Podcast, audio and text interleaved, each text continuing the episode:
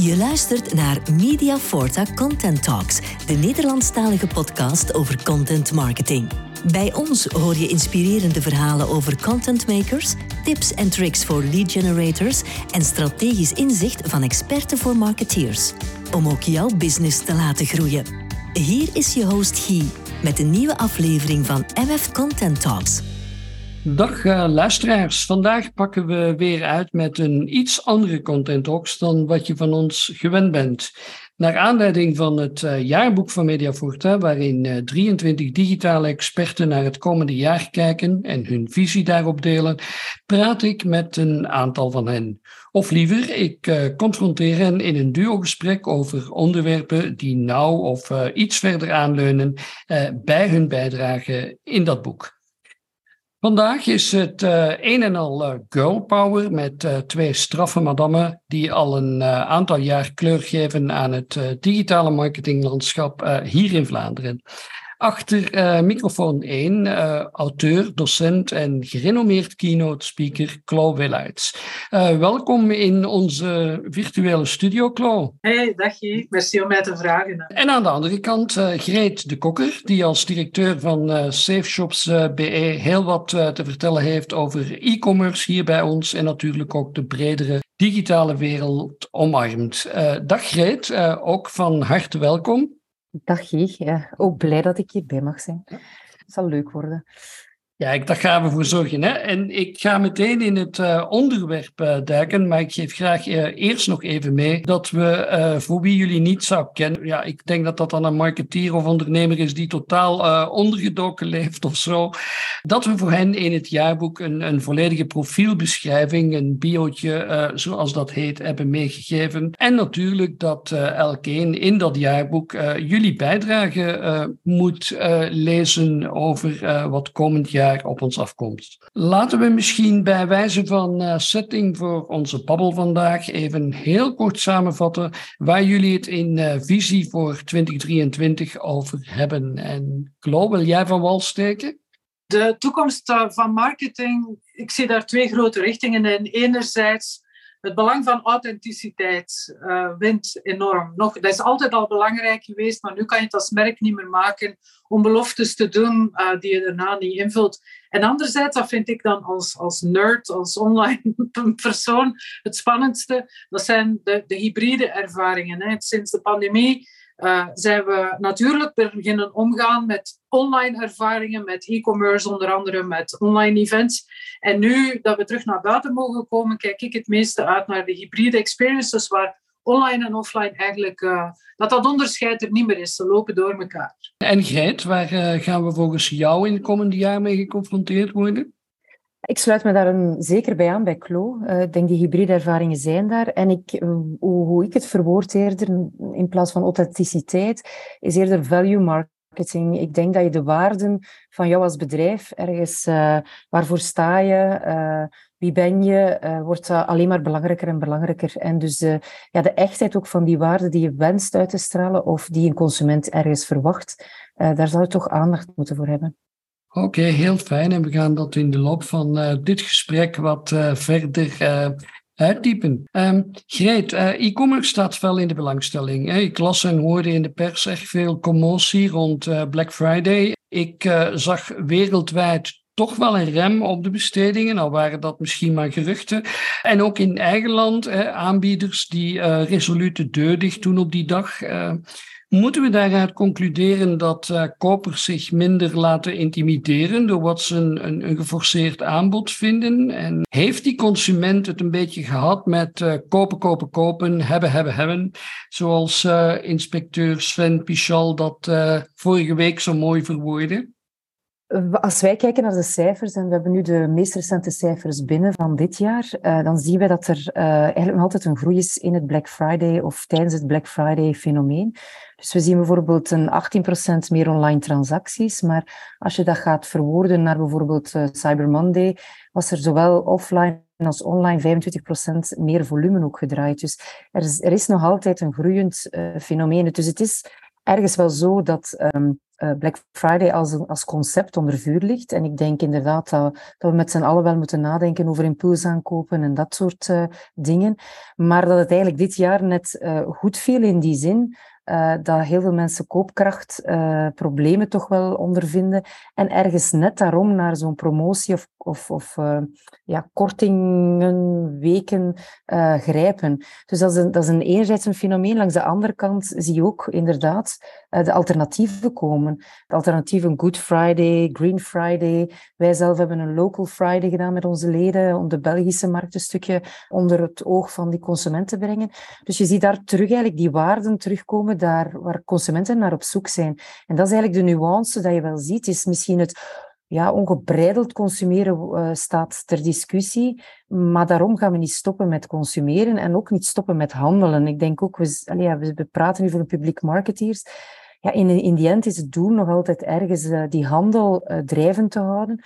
En dat gaan we toch wel moeten doen door de juiste positie in te nemen als handelaar, maar ook als consument. Dus dat wordt een mooie wisselwerking. Wil jij daar nog iets aan toevoegen? Ja, dat is ook de impact van Amazon. Hè. Amazon is daar eigenlijk mee begonnen om die kapstokken in de loop van het jaar te, te gebruiken om te kunnen mailen, om promoties te kunnen mailen. Black Friday is daar maar één van. Uh, wat ik persoonlijk een hele leuke vind, is 11 november, Singles Day. Ik weet niet of je dat kent. Uh, dat is overgewaaid uit China. Uh, en dat is ja 1111. En op die dag is het de bedoeling dat je een cadeautje koopt voor jezelf. Dat is een beetje de anti-Valentijnsdag. En ik vind, dat, ik vind dat zelf een heel sympathiek uh, initiatief dat in, in China echt uh, enorm groot is. En dat ik hier dit jaar, ik keek er wel naar uit, naar Singles Day, en ik heb het heel weinig zien passeren. Laat ons daarbij aansluiten, ook voor, de, voor duurzaamheidsaspecten en dingen waar we ons uh, meer bewust van uh, worden, heeft de consument vandaag meer oog. Kunnen we daaruit besluiten dat consumenten dus uh, bewuster worden en, en dat ook online gaan manifesteren? Is dat een uh, aandachtspunt wat we bovendien als, uh, als marketeers ook best faciliteren? Ja, je, zie, je ziet inderdaad wel dat de consument die verwachting heeft naar de webshop toe dat hij bewuster is. Dus wij doen daar onderzoek naar, hè, jaarlijks. En we zien daar een stijgende tendens in dat zijn verwachtingspatroon bijvoorbeeld is dat die webshop eigenlijk duurzaam werkt. Uh, 47% van de consument vindt dat zelfs een zeer belangrijk eh, criterium.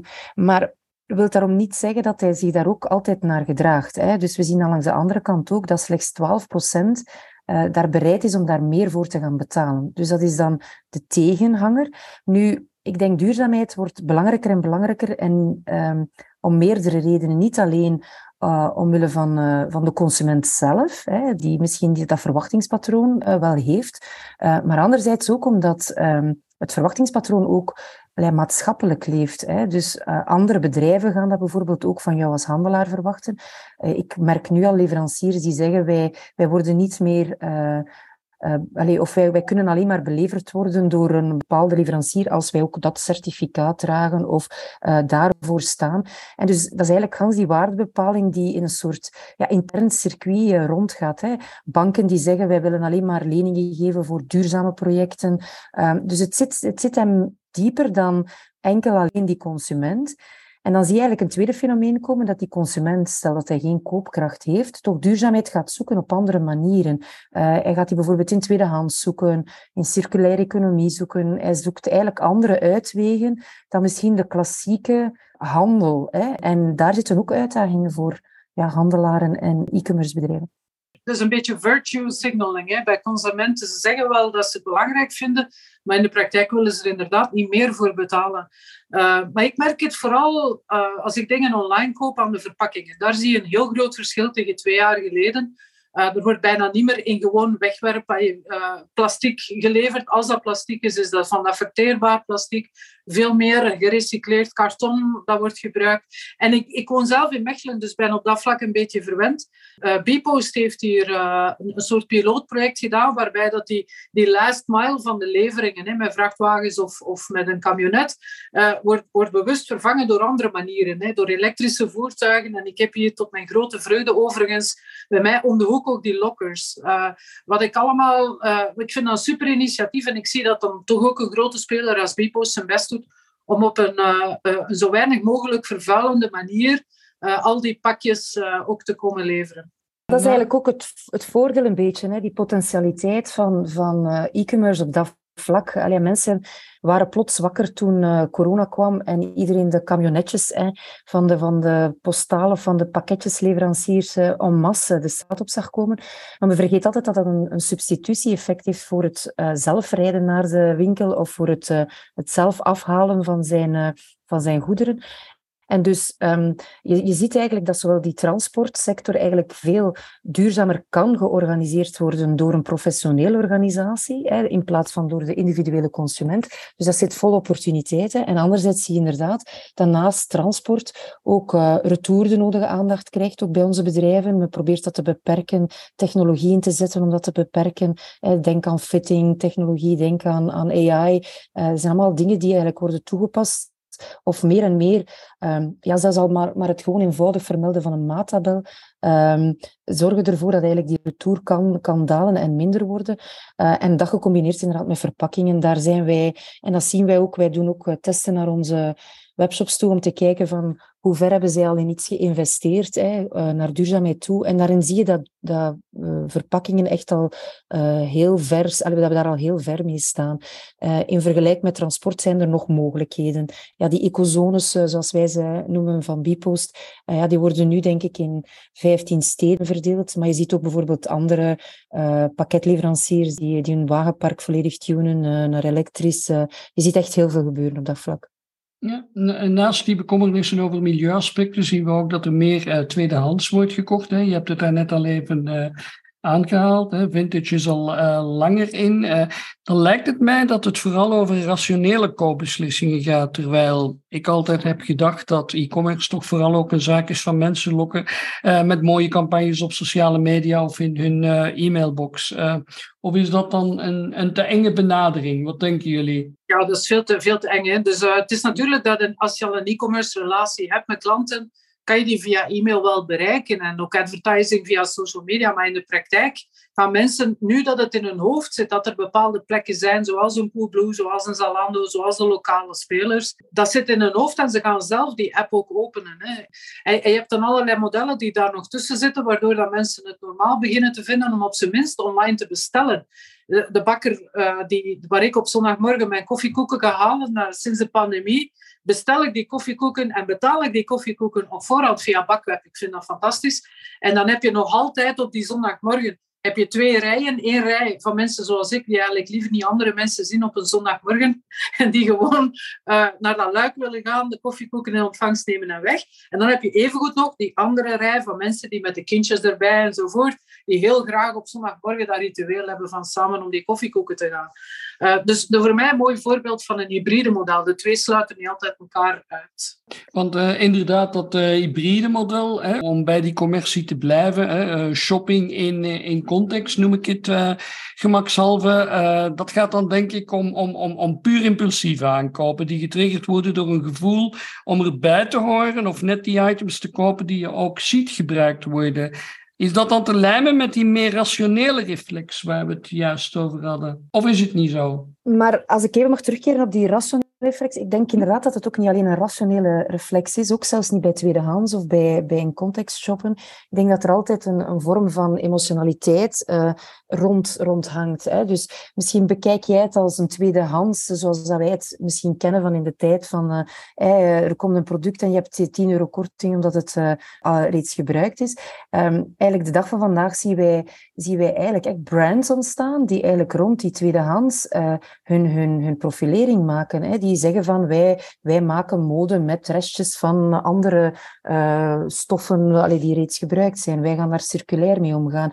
Je ziet bijvoorbeeld tendensen komen als uh, webshops die zeggen van kijk, je hebt de right to repair, je hebt het recht om iets te repareren. Dus wij zorgen voor jou als je iets koopt bij ons, dat je tien jaar later ook nog gaat kunnen uh, repareren. Dus je ziet eigenlijk een aantal ja, minder rationele, maar echt brandings allee, branding, uh, theorieën of, opportuniteiten, zal ik het eerder noemen, ontstaan rond, uh, rond tweedehands en rond context en rond waarden ook. En ik denk dat tweedehands ook een waarde kan zijn en dat je ziet dat, dat bepaalde jeugd zelfs daar heel veel belang aan hecht, omdat dat voor hen een waarde is dat zij niet willen uh, weggooien of, of, of uh, hun eigen planeet een stukje willen, uh, of onze planeet willen beschermen. En ik denk, dus er zit meer emotionaliteit rond dan het is misschien goedkoper of allee, het kan ook authentieker zijn bijvoorbeeld als waar. Je kan iets terugvinden dat je niet meer terugvindt, kan exclusiever zijn daardoor. Dus er zit heel veel meer emotionaliteit rond dan misschien op het eerste zicht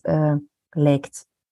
En ook, um, want ik werk heel veel met, een klassiek model, de customer journey. Mensen gaan eigenlijk tussen emotionele keuze en de eigenlijke aankoopbeslissing lassen die een, rationele fase in, waar Google een heel grote rol speelt. Ze gaan dan eh, eigenlijk hun eigen research doen en, en actief op zoek gaan naar reviews bijvoorbeeld. Uh, dus het gaat niet alleen over wat het merk beweert dat dat goed is om te kopen, maar ze gaan echt proactief op zoek naar mensen zoals zij. En ik merk dat Vroeger had je ook Yelp en TripAdvisor en die andere platformen, dat Google dat helemaal ingepalmd heeft met een uh, vijf sterretjes systeem. En dat mensen zich ook, ik zie dat ook opduiken binnen shopping apps van bijvoorbeeld een Zalando of H&M. Dan zie je daar ook die customer reviews tussen staan. Hè. Eerlijke reviews van mensen zoals wij.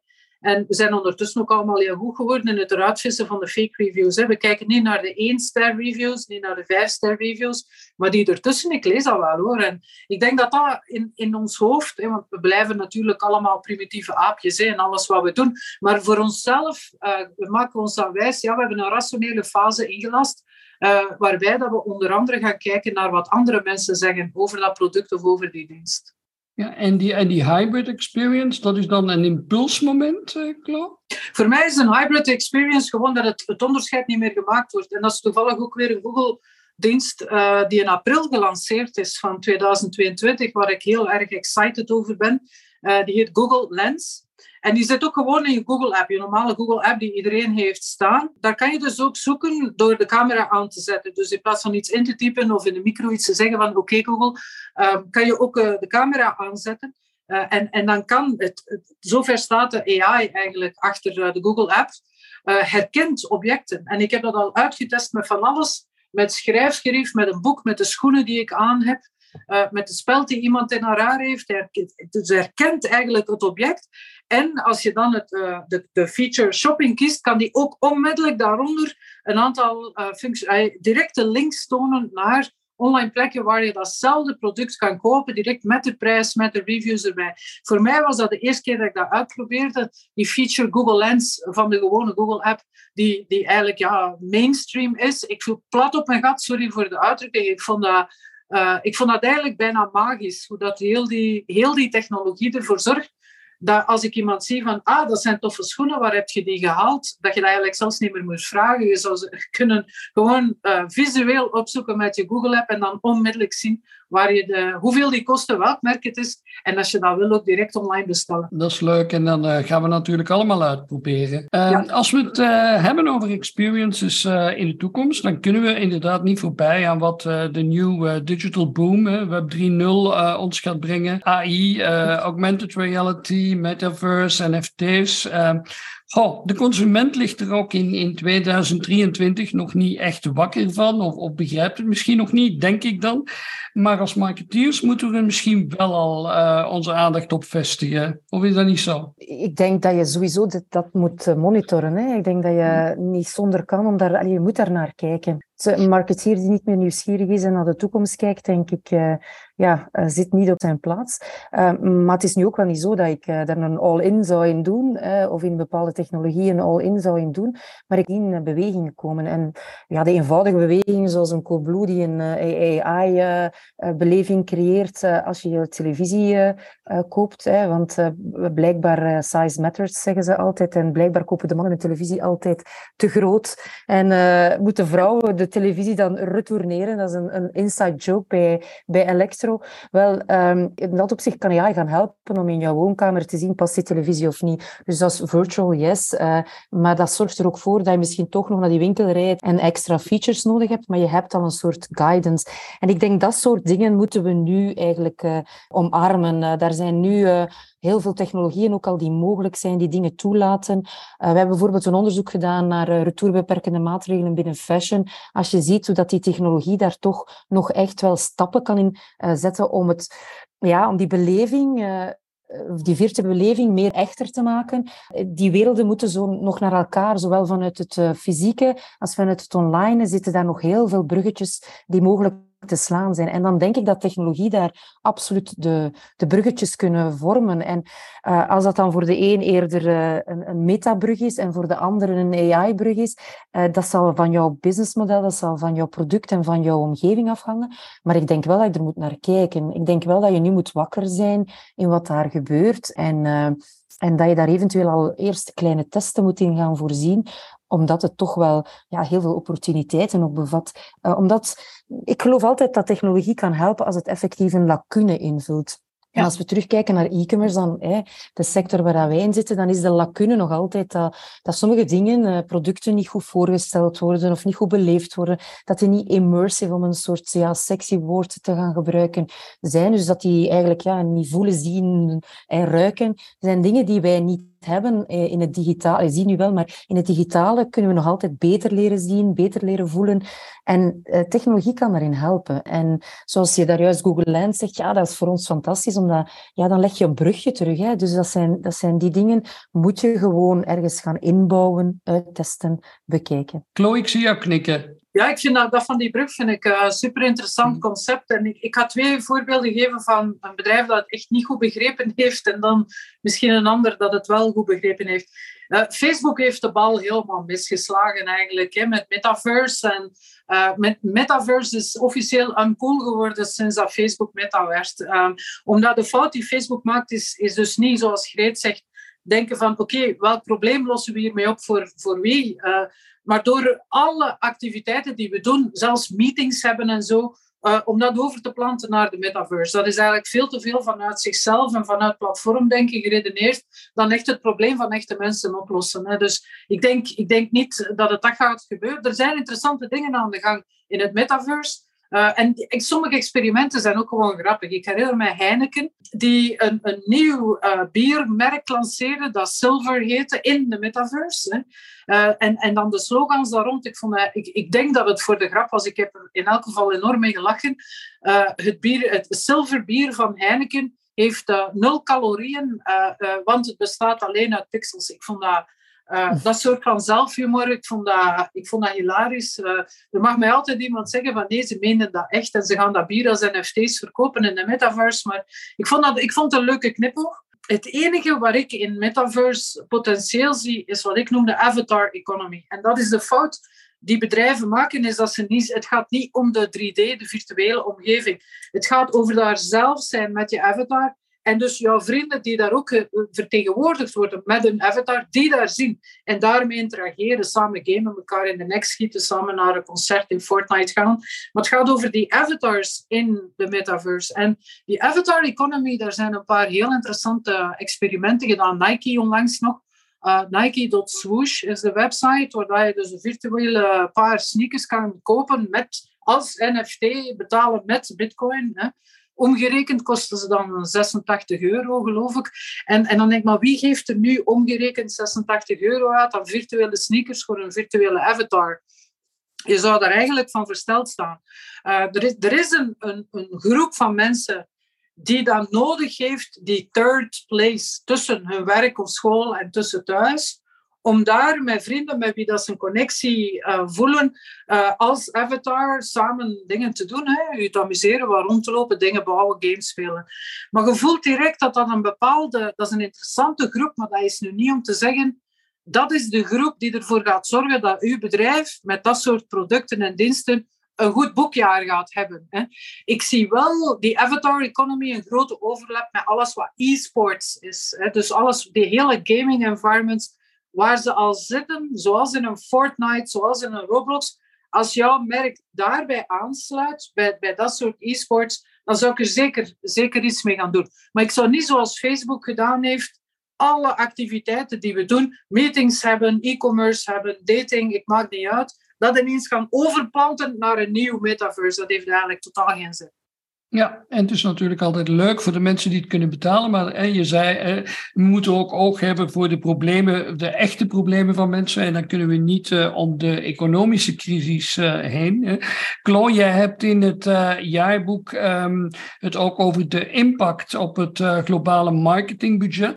maar je gaf tegelijkertijd aan dat, dat videomarketing en content voor sociale media een beetje de dans ontspringen. Uh, en koppelt daar meteen een opportuniteit aan door uh, meer op de productiekosten te gaan letten. Uh, do more with less, zoals je het zei. wat bedoel je precies? Ja, het marketingbudget is altijd een makkelijk slachtoffer geweest hè, als er moet gekut worden. Maar de voorbije 10, 15 jaar, sinds men dat is beginnen meten, globaal gezien, hè, is het marketingbudget iets van een 10, soms 12, 13 procent van, van de, de omzet van een bedrijf. Vorig jaar werd er al flink in gehakt. Uh, lag dat eerder, is dat ineens doorgezakt naar 6,8 globaal gezien. De, en, en dit jaar, naar mijn gevoel, nog eens. Hè. Dus die, die gouden tijden dat je als marketingverantwoordelijke grote budgetten had om blitse events te organiseren of een shoot ergens op een tropisch eiland met allemaal fotomodellen, uh, is al lang gedaan. Hè. Dus je krijgt sowieso minder, minder budget ter beschikking.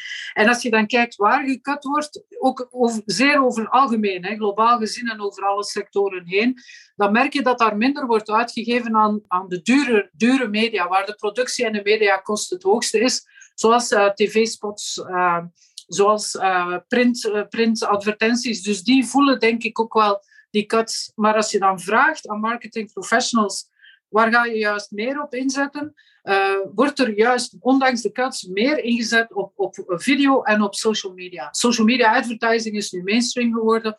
We weten nu allemaal hoe we Facebook slash Instagram kunnen gebruiken als advertentieplatform. TikTok-experimentjes, TikTok-advertising en zo. Um, daar, daar kan iedereen nu mee omgaan. Uh, waar iedereen nog een beetje koudwatervrees heeft, uh, is, is videomarketing inzetten. Dus iedereen is wel overtuigd van de kracht van video. Uh, ook hoe langer hoe meer korte video's, verticale video's. Dat lost ook dat authenticiteitsprobleem voor een stuk op. Hè. Dus niet die grote, perfecte 30 seconden uh, spots, maar korte reeks, korte video's, 10, 15 seconden van het leven zoals het is. En het bedrijf werkt zeer goed. Uh, en ik zie het toch nog heel veel adverteerders nog niet doen. Hè. Ehm, en, en dat is, daar probeer ik hen een beetje, dat zie ik mij een beetje als evangelist, uh, videomarketing evangelist. Uh, zij denken dat een video, zij zien het direct zo als een grote, bijna tv-productie. Waar dat je een hele crew moet hebben met, met een camionet en met flight cases en een budget van 20, 50.000 euro. Uh, en dan drie, vier maanden uh, dat ene heilige bedrijfsvideo kapot verbeteren. En, ik, ik, druk het wat dramatisch uit. Hè. Terwijl videoproductie nu Iedereen heeft letterlijk die smartphone op zak. Die lenzen zijn beter, die software is beter. Uh, ik heb het hier speciaal klaargezet. Je hebt uh, nu ook... Uh, voor, voor nog geen 500 euro kan je bij Coolblue bij wijze van spreken... voor de audiokwaliteit goede micro's die je daarop kan aansluiten. Een statief om een goed beeld, stabiel beeld te hebben. De basics van goede video blijven. Hè. Stabiel beeld, goede belichting, goede audio. Maar mijn punt is dat de hardware en de software daarvoor en de hele productie, dat kan je nu zelf met het team dat er is met de smartphone die je hebt. En daar wil ik toch nog een beetje... Ik, dat is zo'n kar waar ik echt enorm aan aan het duwen ben. En naast dat, naast dat zelf doen, hè, uh, om bij dat marketingbudget even te, te blijven, hè, uh, jullie pleiten denk ik beiden uh, om, om, voor de nodige aandacht om ook voldoende vernieuwing en, en investering in nieuwe technologieën te bouwen. Hè. Maar net in tijden van crisis merken we dat ondernemers nu eenmaal geneigd zijn om dan uh, precies wat behoudsgezinder met budget om te gaan en vooral heel traditionele paden te kiezen. Hoe leg je als marketeer aan je CEO of board dan, dan uit dat je toch een uh, deel wilt investeren in learning en zaken waarvan het uh, ROI vaak totaal onduidelijk is? Ja, ik heb, ik heb daar in, in, mijn boeken praat ik dan over het 4N-strategisch model. Ik heb dat zelf uitgevonden uh, maar op zich is het wel herkenbaar hoor. De, de klanten die je hebt is het belangrijkste. Dus 70% van al je resources, je moeite, je budgetten zou moeten gaan naar het houden van je klanten. Uh, je hebt daar gelukkig ook data over, dus je kan daarmee communiceren. Uh, loyalty is super belangrijk. dus 70% van je effort zou daarna moeten gaan. 20% naar wat salesmensen de pipeline noemen, naar nieuwe doelgroepen aanspreken. Uh, naar investeren in jouw toekomstige doelgroep. Voor een bank bijvoorbeeld, die gaan heel bewust ook werken naar 16 tot 18-jarigen, omdat die de beslissing gaan moeten nemen om een bankrekening te openen of een lening aan te gaan of verzekeringen en zo. Dus al bezig zijn met morgen 20%. En daar kan je met campagnes heel veel verschil maken. Hè. Zo is een nieuwe, bijvoorbeeld jongere doelgroep aanspreken. Maar 10% zou je moeten vrijhouden voor experimenten. En de return on investment is waarschijnlijk, ja, waarschijnlijk niet echt aantoonbaar, maar je leert eruit. En wat ik aan iedereen nu aanraad is, kijk, leer eens omgaan met video. De beste video editing tool op dit moment is TikTok. Je kan daar geweldige dingen mee doen. TikTok verzint muziek bij de video die je gemaakt hebt. De special effects zijn amazing. Je kan ook direct zien of er uh, tractie komt op je video. Waar reageren mensen op? Waar, hoe kan je eigenlijk leren uit het engagement van die video. Dus spendeer 10% van je tijd aan het creëren van een TikTok-account en maak een maand lang, en als je kan drie maanden lang, go all the way. Maak heel veel TikTok-video's, gewoon om te leren video's maken en editen en omgaan met je publiek. En daarna delete je die account weer, niks gebeurt. Het gaat hem in die 10% eigenlijk om de learnings en niet om de directe return on investment. Kan je dat ook in de e-com-wereld toepassen? Hè? Om een beetje die behoudsgezindheid te doorbreken, kan je daar ook uh, uh, allerlei dingen gaan inzetten? Um, ja, absoluut. En dan kijk ik vooral naar die pipelines die uh, Klo ergens aanhaalt, omdat binnen de e-commerce, iedereen ziet nogal e-commerce heel vaak, en misschien ook de term, als het hebben van een webshop. Hè. Je ziet er dan heel veel B2B, B2C, D2C komen, direct-to-consumer, die eigenlijk webshop gaan gebruiken als kanaal ook als een soort ja, uh, communicatiekanaal of aanwezigheidskanaal uh, naar, naar, uh, naar zijn klant toe. Maar je hebt ook nog een, een heel landschap van, van andere fenomenen, digitale fenomenen, die zich eigenlijk in onze markt voordoen. En dan spreek ik over bijvoorbeeld marktplaatsen. En dan zal iedereen nogal snel de bol.coms en de, de Amazons quoten.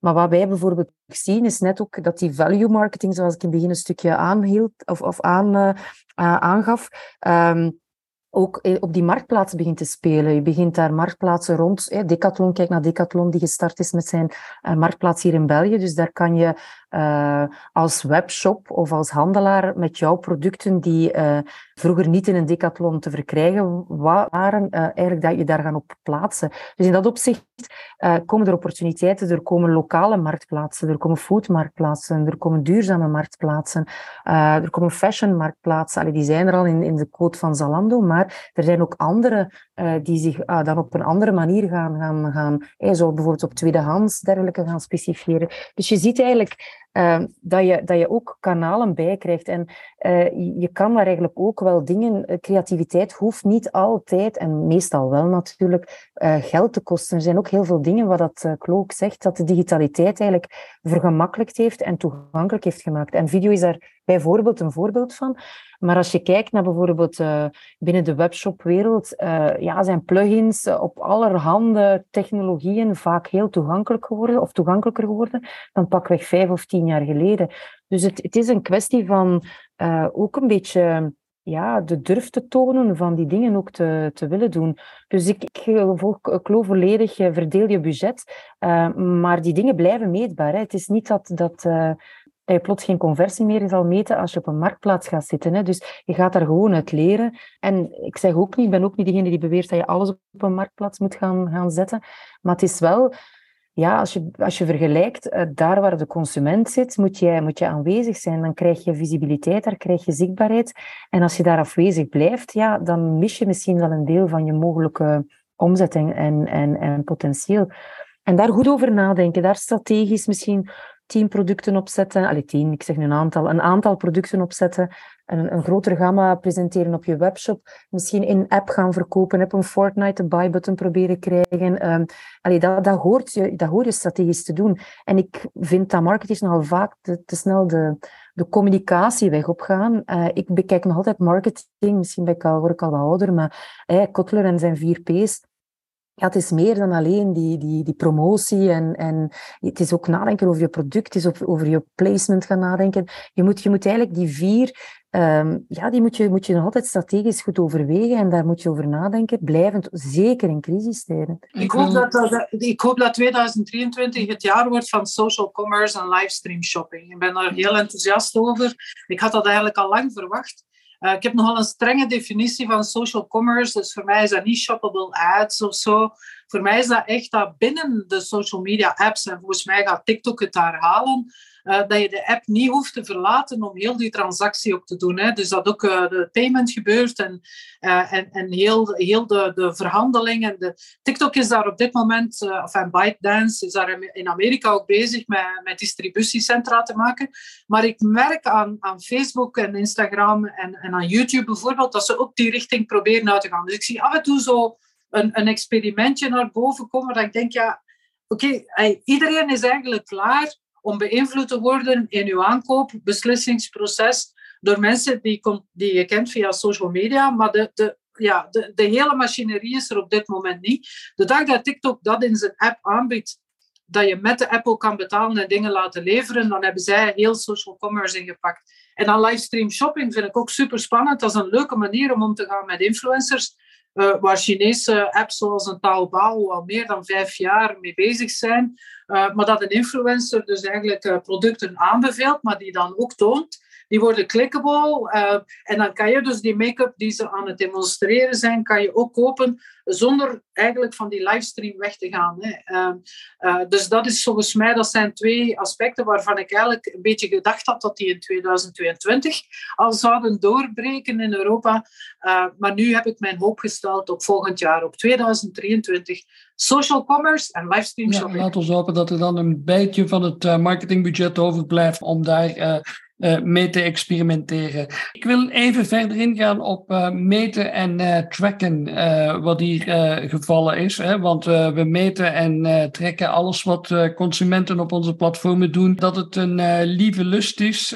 en zeker om onze effectiviteit van marketinginvesteringen aan te tonen. Het is een beetje de norm geworden. En ik vraag me dan wel af, krijgen we daardoor niet een beetje een gevaarlijke tendens dat uh, alles nogal eenheidsworst wordt? Hè? Want, want ook investeren in brandbuilding, employer branding, sponsoring, goodwill, dat zijn allemaal dingen die veel minder direct te meten zijn of die je in geld kunt becijferen, maar die toch ook nog hun nut hebben, denk ik. Ik denk die, die waarden die je daarmee kan transfereren zijn daar soms groter dan via uh, clickable ads ik denk, uh, de beide gaan altijd een stukje hand in hand uh, blijven gaan. En de data gathering die je soms via een evenement kan krijgen, kan soms waardevoller zijn dan de data gathering die je misschien via een ad kunt krijgen. Of omgekeerd. Hè. Dat is een beetje afhankelijk ook waar je zit. Het is niet alleen een hybride shopping, het is ook een hybride marketing dat je, denk ik, voor ogen moet hebben.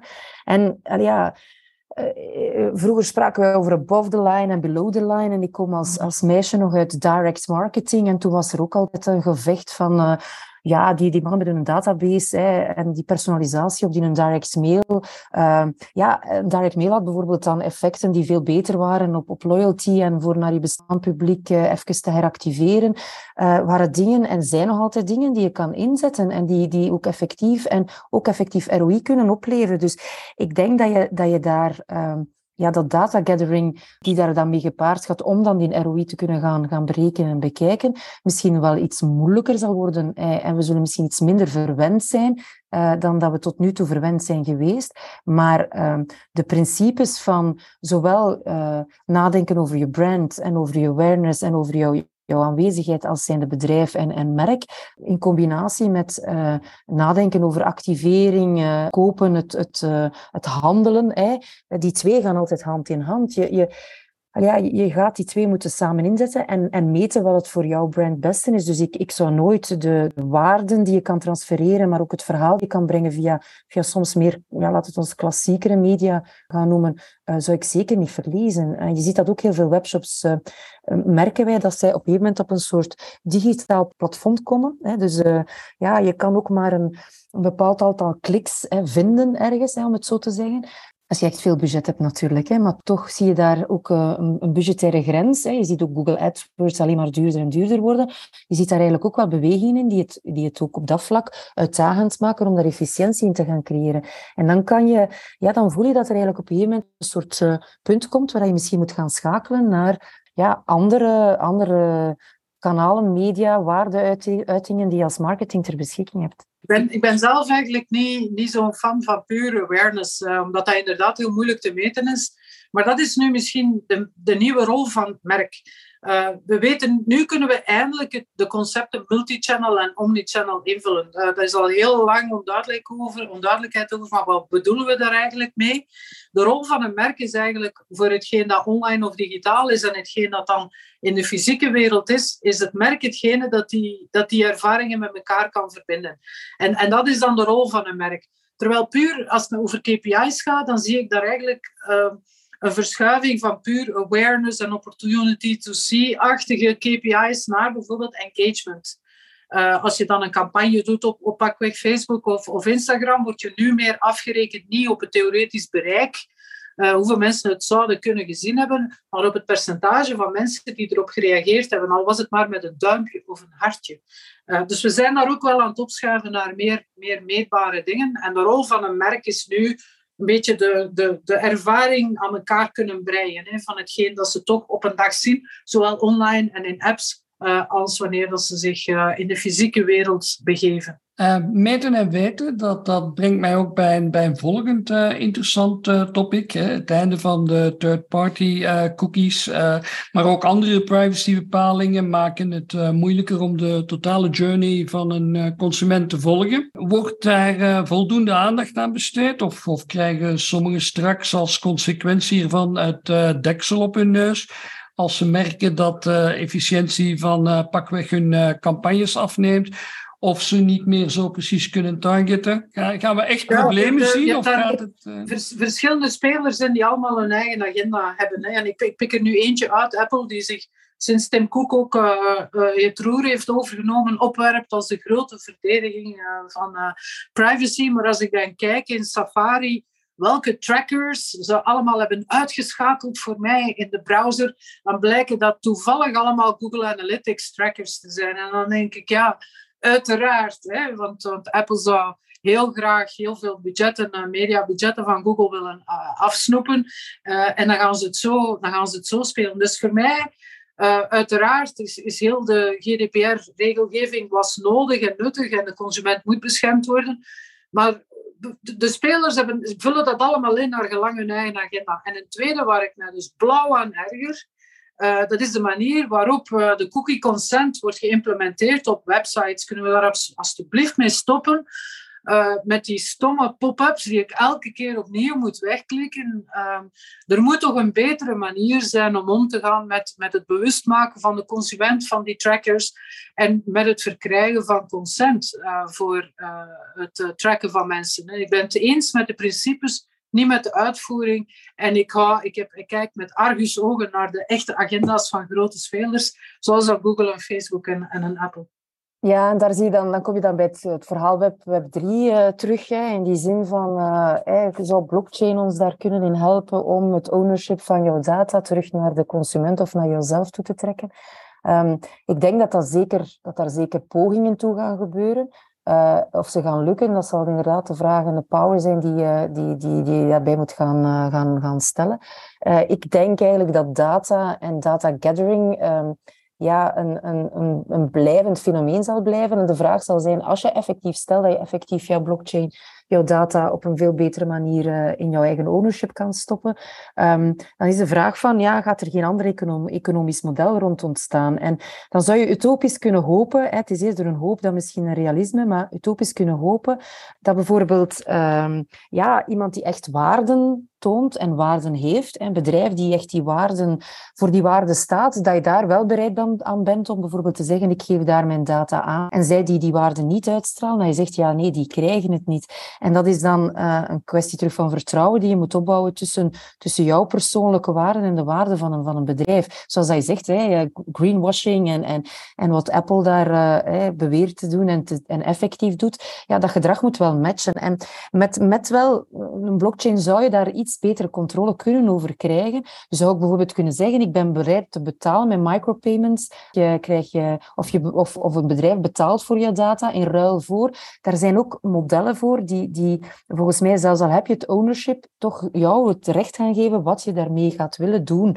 En ik, ik hoop en ik geloof wel dat Web, Web 3 daarin mogelijkheden gaat bieden. Uh, de vraag is gewoon hoe, hoe sterk zijn de huidige Googles en Facebooken en, en uh, ja, datagiganten eigenlijk van deze wereld. Um, om dat tegen te houden of niet. Dat zal een stukje uh, ja, het, het, de toekomst, denk ik, nog uitwijzen. Maar ook daar denk ik dat je moet, moet kijken. En, en ook daar denk ik wel dat basis terug, en je kan je kan heel economische doelstellingen hebben en heel eh, winstmatig gedreven zijn, maar in die end kan je ook wel heel zwaar afgerekend worden als jouw waarden niet kloppen met jouw realiteit. Dus het is toch echt wel een, een, een belang. Hè. En zoals hij zegt, die consent, ik denk dat iedereen daarvan af wil, uh, zelfs de consument. Maar het gaat er wel over van, oké, ja, als je dan op die website uh, komt, wat doe je met die data die die, die consument daar eigenlijk een stukje nalaat? En daar misschien ethischer mee omgaan, duidelijker afspraken maken, ja, lijkt mij toch ook iets en allee, wat, ik, wat daar boeiend in vind, is dat ze, stellen mij bijna ik kan niet zeggen dagelijks, maar toch wekelijks de vraag van, en kan een lokale handelaar nog tegen die, dat soort bedrijven winnen en, en die hebben veel meer data. En ik denk dat daar net die kracht van een lokale handelaar gaat zitten. En dat was eigenlijk vroeger met de kruidenierszaak ook. Die kende zijn klanten, die wist zijn klanten, die had bepaalde waarde, die stond voor iets. En ik denk dat ook in het digitale we daar op zoek naar zijn, is, is uh, als consument naar ja, een soort vertaalslag daarin. En en ik hoop dat Web 3.0 of Web 3, een beetje afhankelijk van uh, hoe je dat het, uh, en er zijn ook weer discussies rond, maar hoe je dat, je dat poneert, is eigenlijk dat je daar toch wel mogelijkheden terug gaat krijgen. En misschien het gevecht die er nu aan de hand is, toch, iets, ja, toch iets meer wapens gaat voor, verzamelen. Ja, in die 30 jaar dat we online zitten, is het probleem identiteit nog altijd niet opgelost. Uh, en als ik kijk naar blockchain-toepassingen, daar hebben de mensen de, de mogelijkheid om zich te authenticeren, maar om hun real-life identiteit te verbergen, bijvoorbeeld. En wat doen ze dan? Drugs verkopen online. Dus dat helpt ook uh, dat helpt de zaak niet vooruit. Ik droom eigenlijk van een toekomst met, met mijn digital twin. Waar die leeft, uh, laat ik nog even in het midden. Maar die mag voor mij de boekhouding doen van alle toelatingen die ik geef. Die mag voor mij mijn medisch dossier bijhouden. Die mag van mij mijn postadres, mijn rekeningnummer, mijn bankrekening, mijn belastingaangifte. Ik moet eigenlijk aan die digital twin, ik vind het een interessant concept, hè, uh, een paar keer vertellen van mijn huisdokter mag dat zien, die e-commerce site mag dat zien. En, en al die lagen van een identiteit beheren, zou ik dus overlaten aan een digital twin. Waar die digital twin dan leeft, uh, daar ben ik, ben ik nog niet helemaal uit, maar misschien wordt het wel een, een, geval van, het wordt sowieso een grote speler, want overheden zijn nationaal en wij, wij zijn online internationaal. Dus van een overheid gaat het helaas niet kunnen komen. Het zou een iets mee kunnen zijn, ik geloof. Iets mee is interessant, interessant. Het is niet perfect, het is een nachtmerrie om het op te zetten, maar eens dat je het hebt, is het gerief. Hè. Uh, ik, ik zou, kijk bijvoorbeeld naar, als het gaat over vertrouwen, moet je soms kijken naar de saaiste spelers. Hè. En bij, de, bij Microsoft is super saai, maar iedereen vertrouwt Microsoft wel. En zij hebben bijvoorbeeld, het is een, het is een heel onverwacht voorbeeld, maar zij hebben Minecraft. Minecraft is ook zo'n typische metaverse, virtuele gaming-omgeving. Maar mijn, mijn digital twin zou bijvoorbeeld in Minecraft kunnen leven. Uh, en elke keer als hij een toestemming nodig heeft om iets te downloaden of iets te kopen, en ik heb die toestemming nog niet gegeven voor dat soort speler, komt hij naar mij en zegt hij, is dat oké dat die e-commerce winkel die en die gegevens van u krijgt?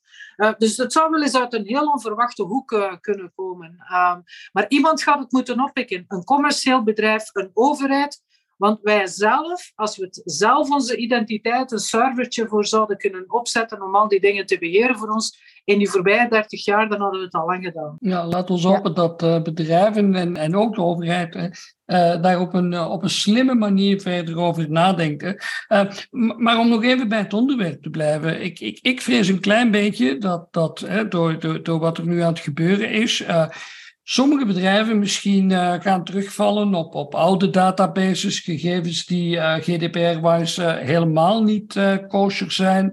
Pakweg nog een aantal andere black hat technieken gaan inzetten. Is dat niet een gevaar? Ga, schieten zichzelf daar eigenlijk mee in de voeten. Ja. ik, ik, we weten allemaal wie, wie het zijn, uh, maar op een gegeven moment, als je dan iemand zonder toestemming een of andere commercieel voorstel mailt, uh, iedereen weet nu dat je die dingen kan blokken. En ook de grote mailplatformen, zoals die van Telenet of Proximus of Google, uh, weten ook wie die, wie die valspelers zijn. En ineens dat je in spamfilters terecht geraakt of je wordt geblokt door je ontvangers, dan raak je toch ook nergens.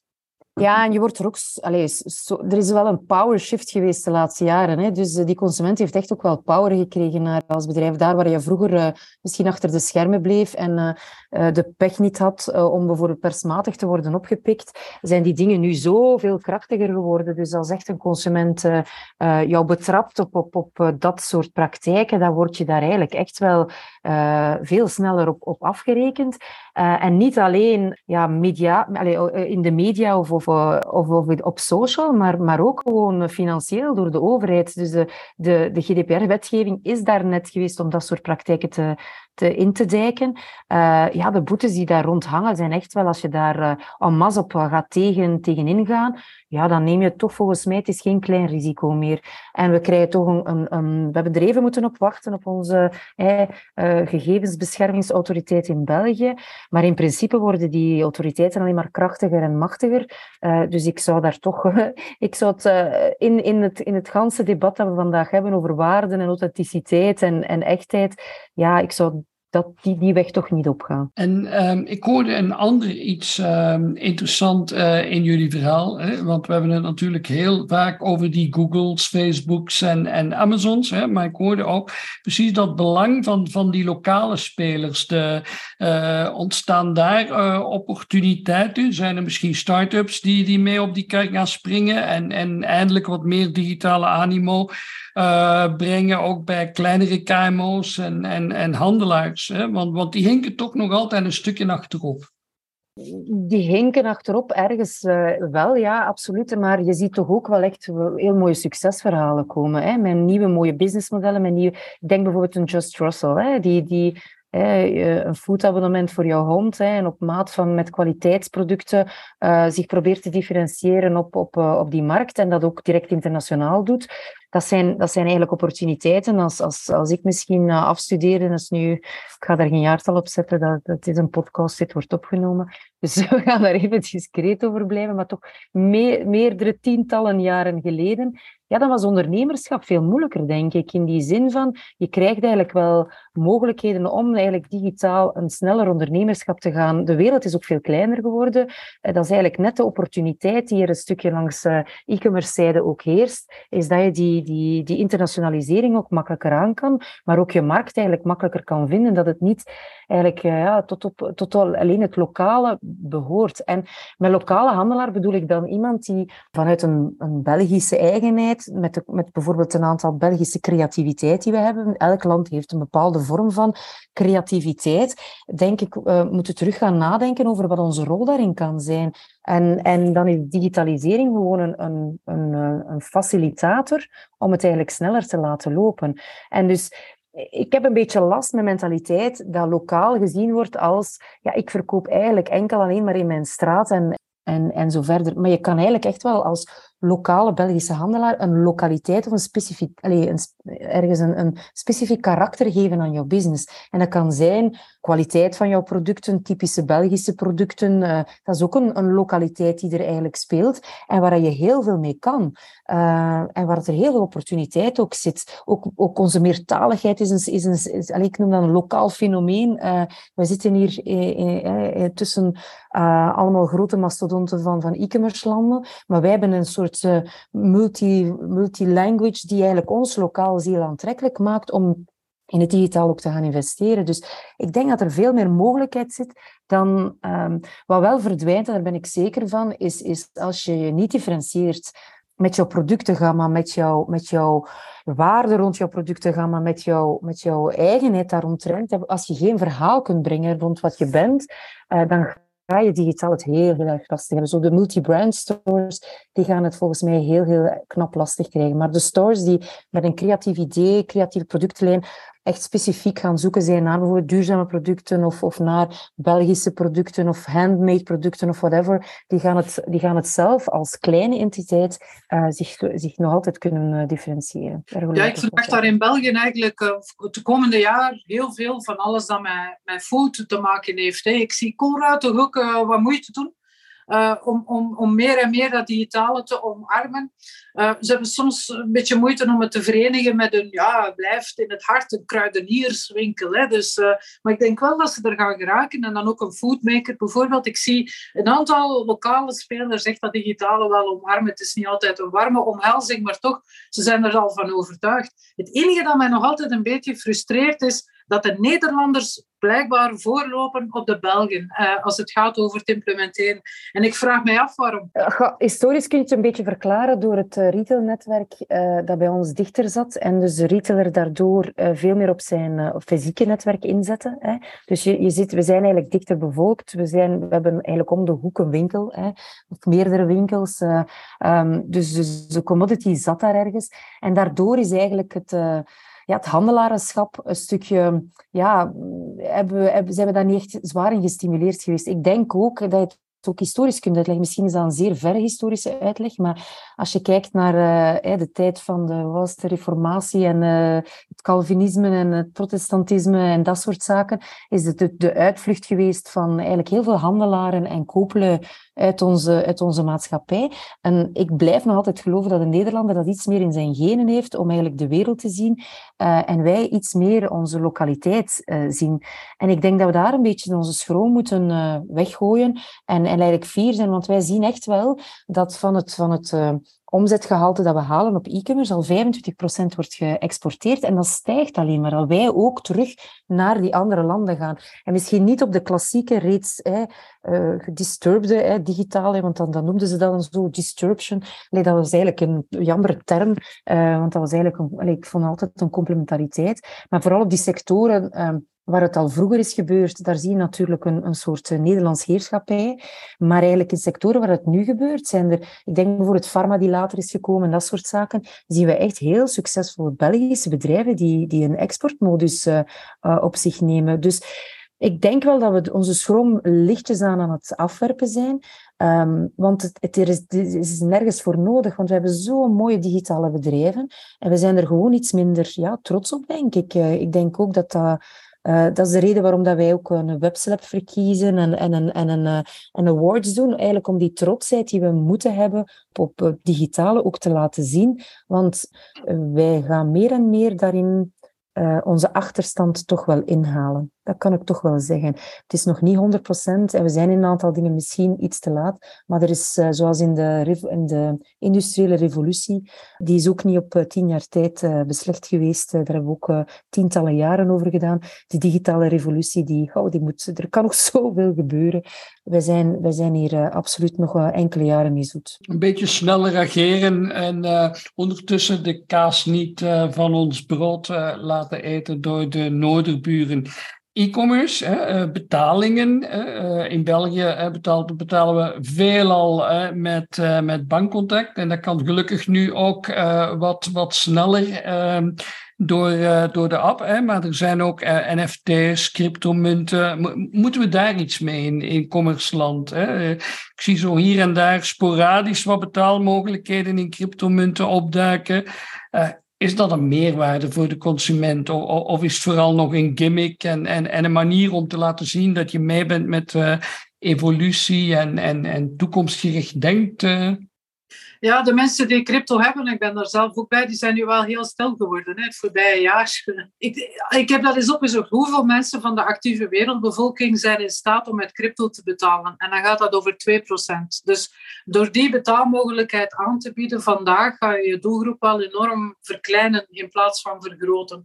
En we hebben nu net ook weer een heel groot schandaal achter de rug van uh, een van die marktplaatsen. Hè, want het wordt heel veel gebruikt om, om te traden en om te beleggen, eerder dan om mee te betalen. En, en daarmee FTX is daar ook weer uh, een aantal miljard uh, ergens opgegaan in rook. Men, is nog altijd niet, uh, men heeft nog altijd niet kunnen uitzoeken waar in de Bahamas die miljarden zich bevinden. Dat doet er allemaal geen goed aan. Hè. Het, het publieke imago van cryptomunten is echt zwaar beschadigd geweest de voorbije jaar, de voorbije twee jaar. dus in de praktijk, ik zou het niet aanbieden als betaalmogelijkheid. Ik ben wel een enorme fan van, van bijvoorbeeld een Payconic, dat ik heel veel gebruikt zie worden. En ik ben moeten terugkomen van mijn afkeer op uh, QR-codes. Ik, ik, was daar altijd tegen, QR-codes. Dat werd heel vaak misbruikt. Dat was zo'n beetje mystery meat. Je ziet daar een vierkantje en dan wist je niet wat er ging gebeuren als je daar ging scannen. Waar op het internet ging je belanden. Hè. Maar nu zie ik QR-codes ook weer, wat dat noemt, een brugje vormen tussen de fysieke wereld en de online wereld. En hoe langer, hoe meer ook betaald gebruikt wordt in een betaalcontext. Dat mensen zelf, ja, een banking app of Payconic, een QR-code genereren en die tonen. En dan kan jij eigenlijk die 50 euro die je hen nog moest van toen op café, uh, kan je dan eigenlijk die brug maken via die QR-code die daar ter plekke gecreëerd wordt. Dus er is, we moeten het niet altijd zo ver gaan zoeken. Ik denk niet dat het crypto gaat zijn, maar ik ben wel fan geworden na enig tegenstribbelen van QR-codes. Ja. Hoe, ik het zou omschrijven is dat het seamless moet zijn en dat het uh, eigenlijk een soort uh, seamless en veilig tegelijkertijd. Hè. Die twee moeten eigenlijk aanwezig zijn. Of je dan een betaalmiddel hebt, uh, zoals een ecocheck, uh, waarmee je kan betalen. Het, het, is op dat moment een betaalmiddel. Je moet dat op een seamless manier ook online kunnen inzetten. Dat zijn eigenlijk de stappen die we moeten misschien nog uh, in technologie verbeteren. En het is echt een heel mooi voorbeeld, want voor ons is het heel logisch wat Bankcontact en, en Payconic doen met de, met de QR, met de mobile app. Um, dat is eigenlijk niet zo logisch. Wij worden daar op, of ik word daar op Europees niveau als SafeShop zo over ondervraagd. Uh, van, van hoe doen jullie dat? Uh, dat werkt zo fantastisch. Uh, wij zijn daar best uniek in, in, in die methodiek. En dat is ook omdat het inderdaad, het vervangt kaartlezer. Het, het, is een, het is een gemak geworden. En ik denk, of, het nu, of je nu met cryptomunt gaat betalen, of je, je biedt als, als handelaar bankcontact aan, of je biedt creditkaarten aan. Het is de consument die zal kiezen in welke omstandigheid dat de welk betaalmiddel opportun zal vinden. Waar ik wel in geloof is dat bijvoorbeeld... Um, ja, bepaalde betaalmiddelen in een internationale context misschien inter interessanter zijn. Ik denk bijvoorbeeld kredietkaarten, waarbij dat je uh, toch een bepaalde dekking hebt uh, uh, bij je aankoop en een stukje kan terugvragen. PayPal is daar ook sterk in. Dat zijn dan betaalmiddelen of betaalmanieren waarop dat je ja, die seamlessheid in een internationale context eigenlijk kan gaan plaatsen. Maar het is voor mij echt niet nu Visa of Mastercard of is het nu bankcontact of, of uh, hetzelfde betaalmiddel zijn die het meeste investeert in, in het gebruiksgemak en in de veiligheid rond het betaalmiddel zelf, die eigenlijk volgens mij altijd zal winnen. En bij ons is dat uh, bankcontact, in Nederland is dat ideal, uh, bij anderen zie je andere komen, maar ook daar is het eigenlijk belangrijk dat je um, ja, het juiste, het juiste um, ja, aanbiedt aan je consument en dat wat het consument eigenlijk ja, eh, zo weinig mogelijk ambeteert. Ik zal het zo maar zeggen. De frictie wegnemen. De frictie moet weg. Ja, betalen moet eigenlijk ja, heel gemakkelijk zijn gewoon. Dat moet eigenlijk evident zijn. Als het evident is, uh, maar toch veilig en dat je het bewust nog altijd doet, uh, die, die winnen. En daarom is bankcontact in België, 61% van onze transacties gebeurt daardoor.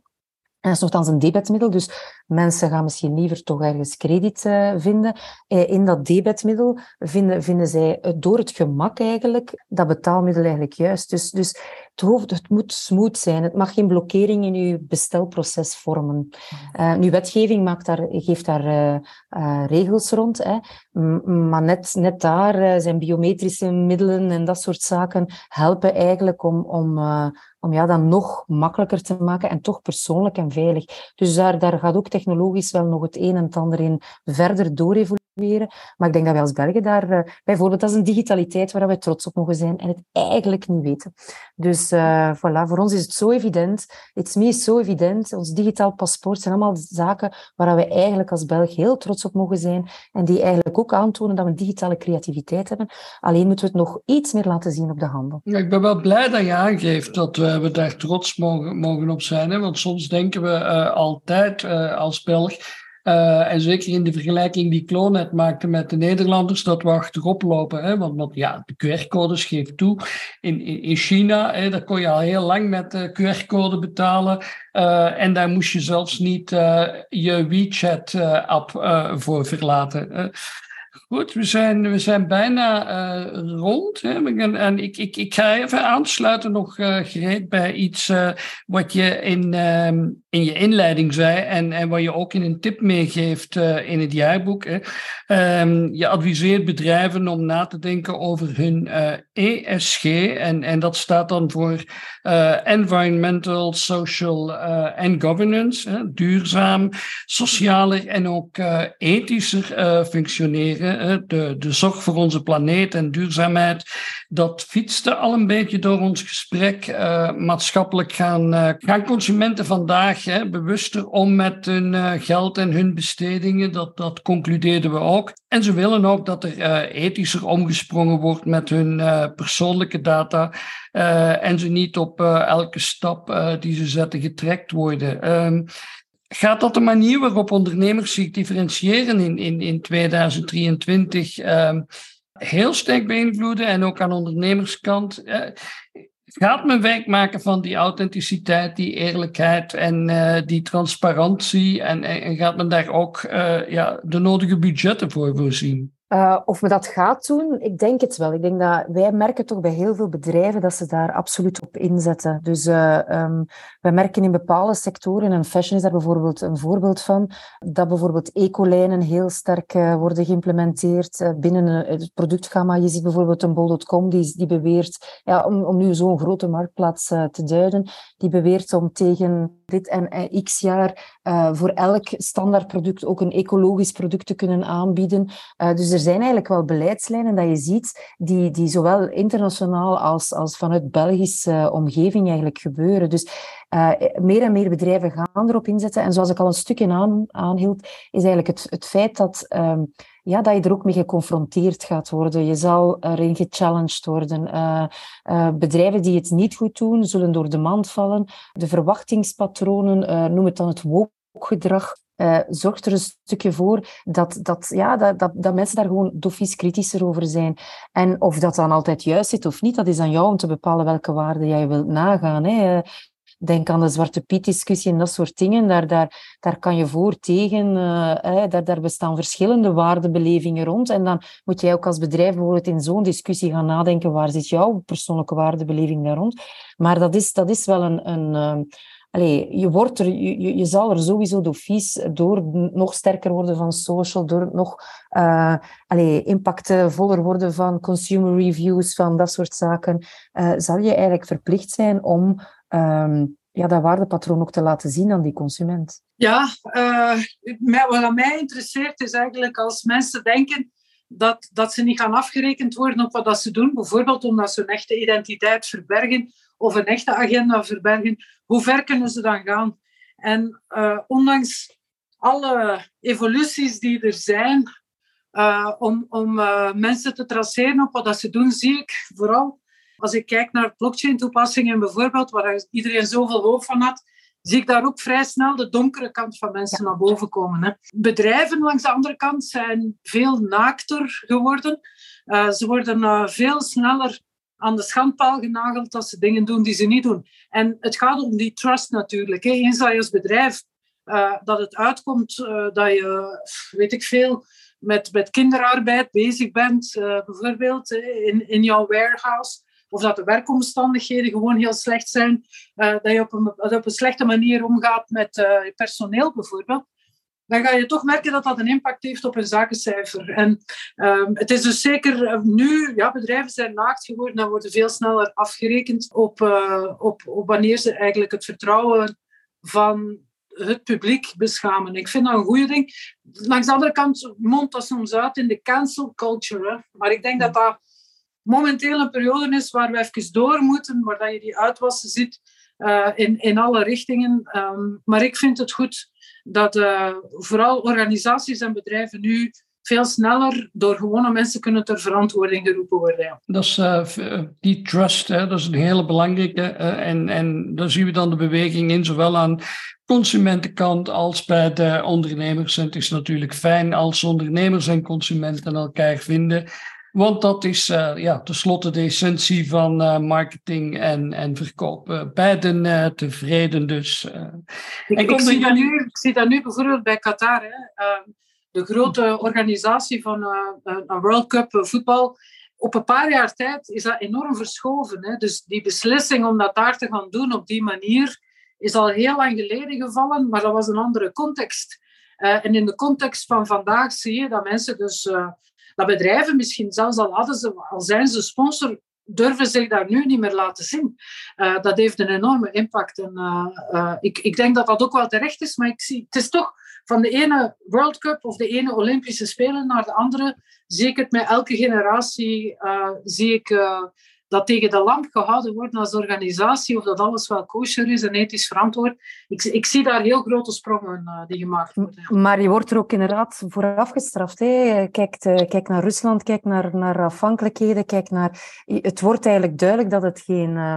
Uh, allee, COVID heeft daar ook een stukje in, in de afhankelijkheid soms laten zien van landen die uh, plots niet meer konden exporteren en, en strategieën die misschien globaal niet eigenlijk juist doordacht waren. Dus ik denk inderdaad, het, eh, je wordt er gewoon sneller voor afgestraft door de, door door de consument, maar ook gewoon door, door de maatschappij in een geheel. Hè. Niet, niet die ene specifieke consument die een klacht indient, maar eigenlijk de maatschappij in zijn geheel die daarnaar kijkt. Dus ja, die transparantie die er een stuk is uh, gecreëerd met de jaren tijd, of die verwachting van transparantie, ja, die zorgt er alleen maar voor dat wij nog meer moeten aandacht hebben en echtheid, allee, echt, echt handelen hè, in, in een soort authenticiteit uh, met de juiste waarden. Het zit dikwijls op de website, hè, on our vision, our mission en uh, and our values maar nu word je daar ook op afgerekend. Dus uh, het is niet gewoon zeggen, wij zijn uh, ethisch verantwoord, wij gaan goed om met...